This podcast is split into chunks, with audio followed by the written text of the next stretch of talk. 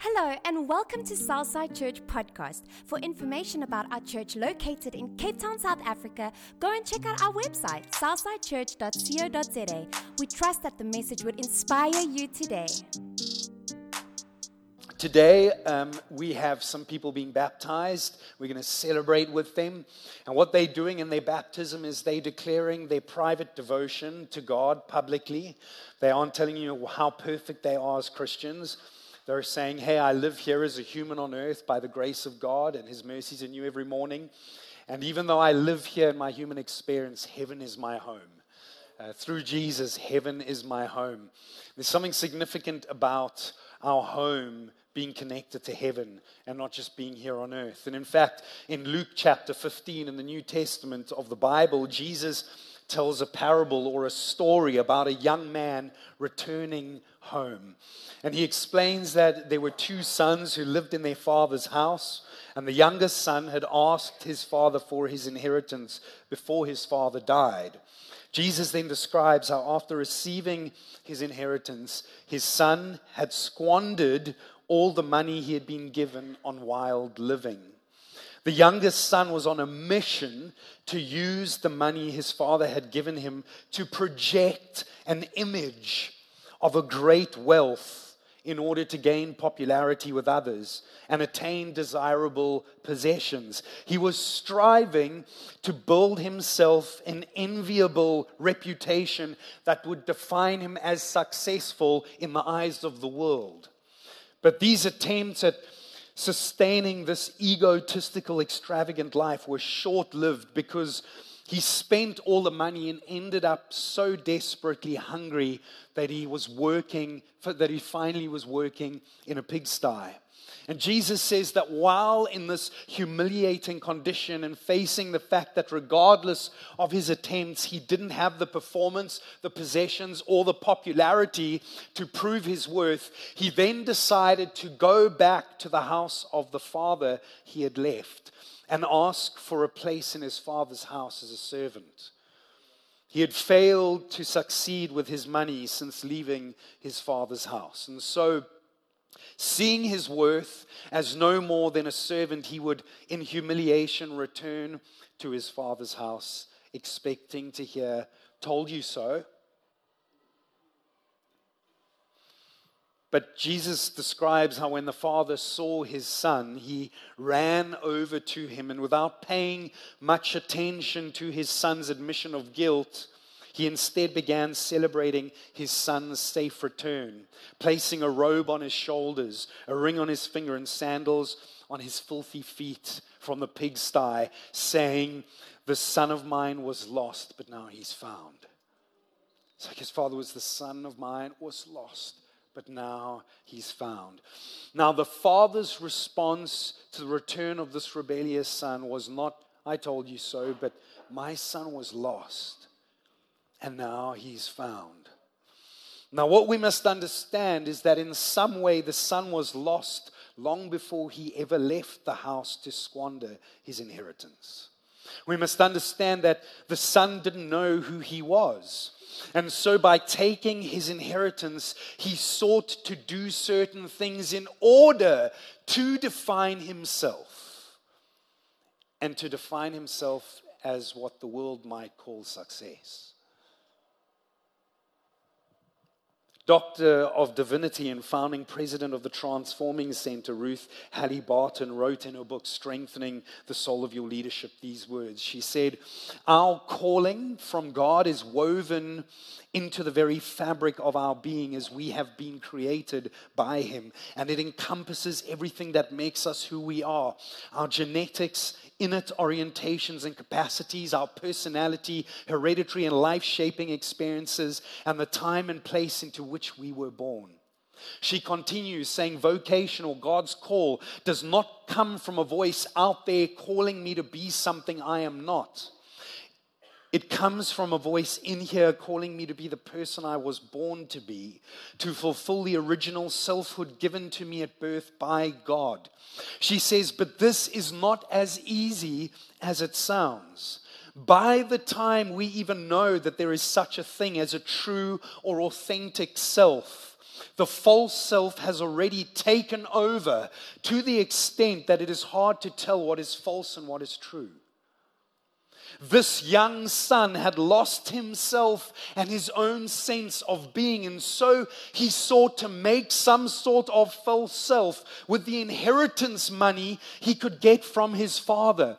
He was lost and trying to create a false self that was valued for its success.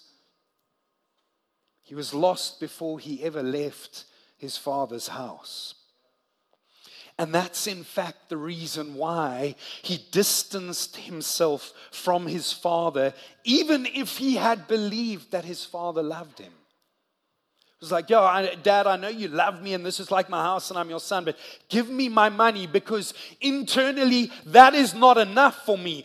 I don't feel good about who I am purely by accepting that. I need the money so that I can do more, I can get more, I can have more. Many of us may know that God the Father loves us we might even know that He calls us to be close to Him, but we unknowingly reject the fullness of His loving invitation because we don't truly know ourselves. And we may be using our energy to try and create someone who is worthy through human success, even under the banner of religious activity. I got to do more. I got to be more. God, I, sorry, I, I need to do stuff. I need to be stuff. I need to get stuff.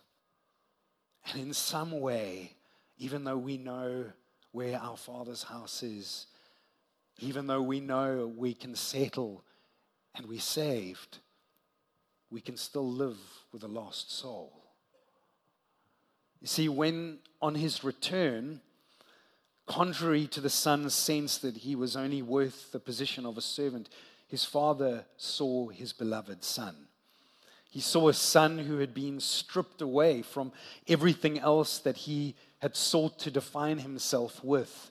A son who, in losing himself, had tried to perform at the level of the rich, who had striven for popularity with others by using his short lived wealth, and who had sought to prove his worth by obtaining possessions. The son was forced to see himself without these successes and it had left him shameful, assessing his worth as a servant, but at the same time revealing to him that regardless of his sense of self worth, his father still saw him as a son. It was both the pain of going, oh, I hate this. I failed in life. I stuffed up. I never had all that stuff as evidence of my self worth. I'm worthless. But at the same time, in facing the shame of feeling he hadn't succeeded, he had to acknowledge that he was still accepted in his father's eyes as a son. His father still saw him as a son still saw him as the young man that he had raised before that little boy had ever felt the need to compete for position or prove his worth through performance. The son's pain in being stripped of everything he had that sought to define him had actually brought him closer to who he truly was as seen by his father.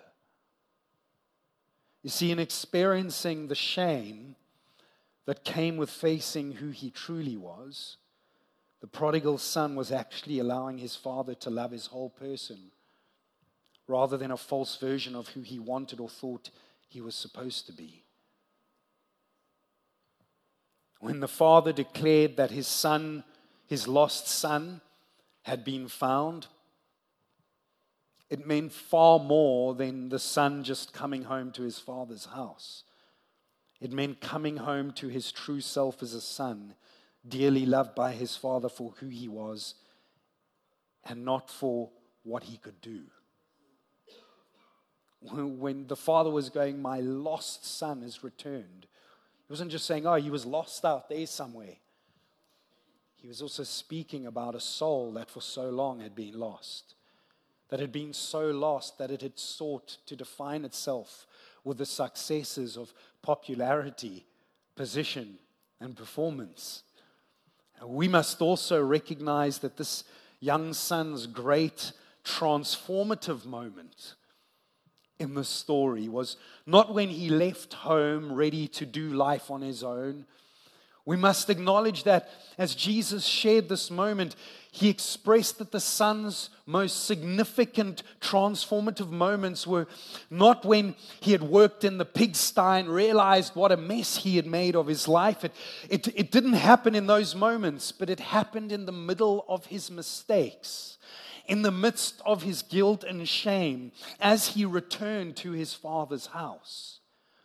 That was where the transformative work of this lost soul started. The son's transformation started when he discovered he could belong as a son in his father's house, even though he thought servanthood was a more appropriate fit. That's where it happened. Now, the opposite of belonging is fitting in. Fitting in is about looking at a group of people and thinking to yourself, who do I need to be? How do I need to act? What do I need to say? And what do I need to wear to fit in? Fitting in is about changing who we are, but belonging demands we be who we are. If we need to change ourselves to fit in, that's not belonging. This was the issue that the Pharisees had with Jesus. He allowed sinners to belong in his company without demanding they first change to fit in. To the Pharisees, Jesus himself didn't fit into the narrative of the God of the Old Testament as they understood him. And that would ultimately lead them to crucifying him. He was crucified because, in the sight of the super religious, he didn't fit in. And they misunderstood the difference between fitting in and belonging. The difference between behavior modification in order to fit in and transformation that started with being able to belong. You see, we discover our correct fit once we first belong. We don't belong to a gym once we've become fit. Our fitness happens by first belonging to a gym. The work of transformation in the life of this lost young man started when he first accepted that he could belong in his father's house as a son, even though he felt he was only worth fitting in as a slave. His freedom came once he belonged, not before. Never again would he leave his father in search of building a false sense of self. Never again would he seek popularity amongst others or perfect performance or impressive possessions to define his sense of self worth.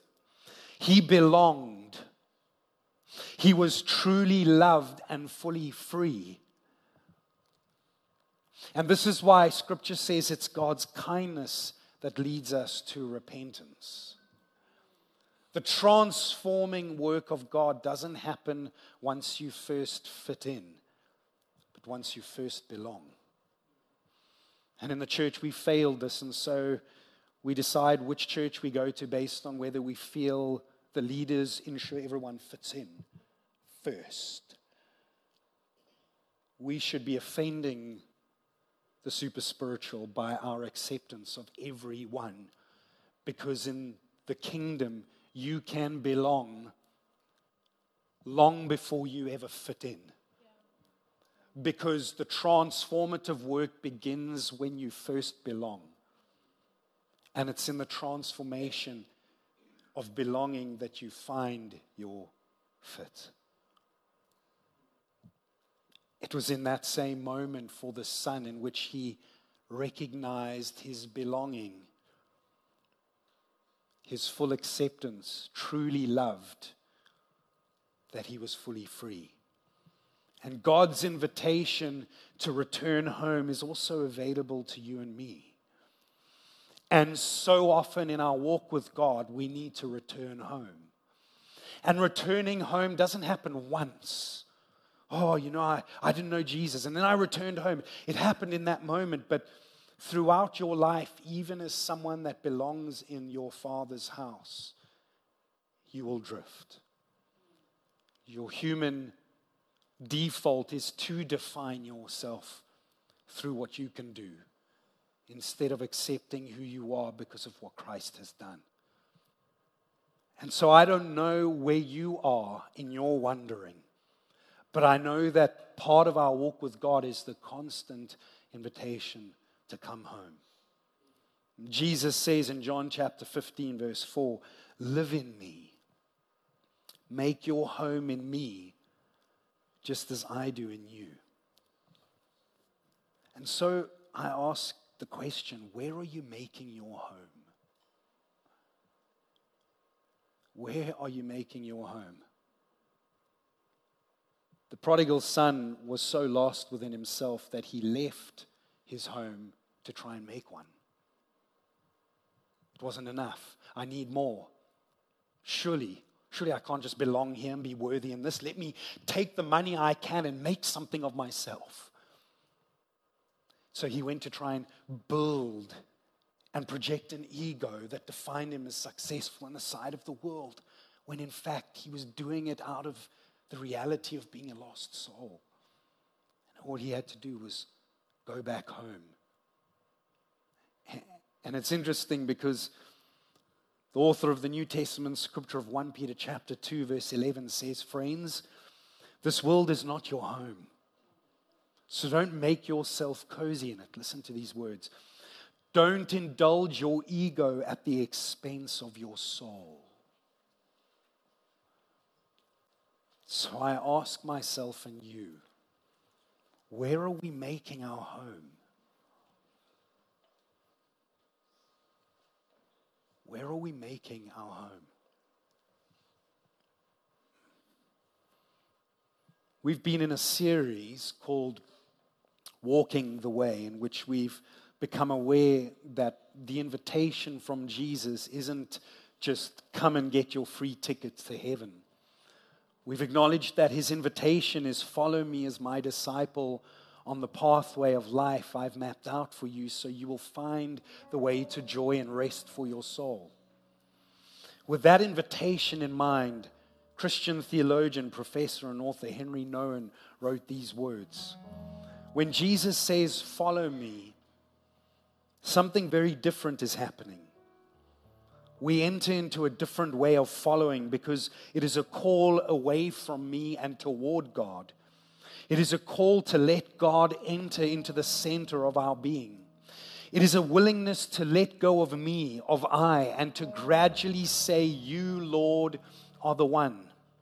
We are invited to leave the familiar place and find God. We're invited to find God and trust that in God we'll discover who we truly are. And if you think this is some psychology and oh, you're into this false self and true stuff, let's get back to the word, then let me remind you that the return home is something that has been seen throughout Scripture. Abram in the Old Testament discovered who he truly was when God defined him as Abraham. Saul in the New Testament is invited to return home and stop making his home in the ways of the world, and in doing so, discovered his true self, defined as Paul, not Saul. And Simon, disciple of Jesus, discovered he was truly Peter. Jesus invites us to constantly come home and rediscover our new name. Because the name he gives us is not based on our shame. And the name he gives us never defines us as the servant we so often feel we truly are. It always defines us as a son and a daughter. And so that story that Jesus tells is well known in Christian circles as the story of the prodigal son. And when he teaches on this, there are two lessons we can take. The first thing we can learn is that we can allow ourselves to acknowledge who we truly are because God can't love a false version of who we're trying to be. And some of us try to be Christian. You can't be Christian, you can only be you with Christ in you. So stop trying to be Christian and come home.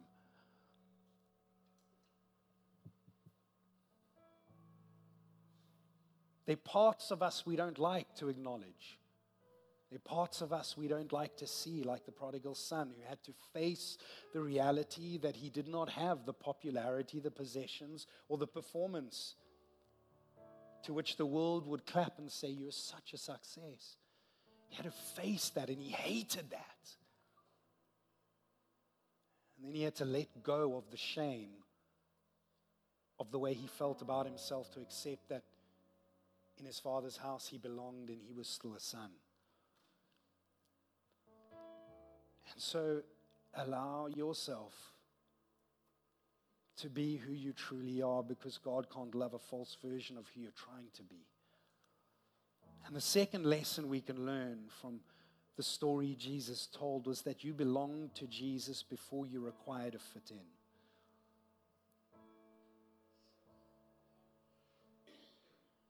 So maybe the starting point for you is not striving to fit in, but surrendering to your acceptance in the sight of God as the starting point. Where are you making your home?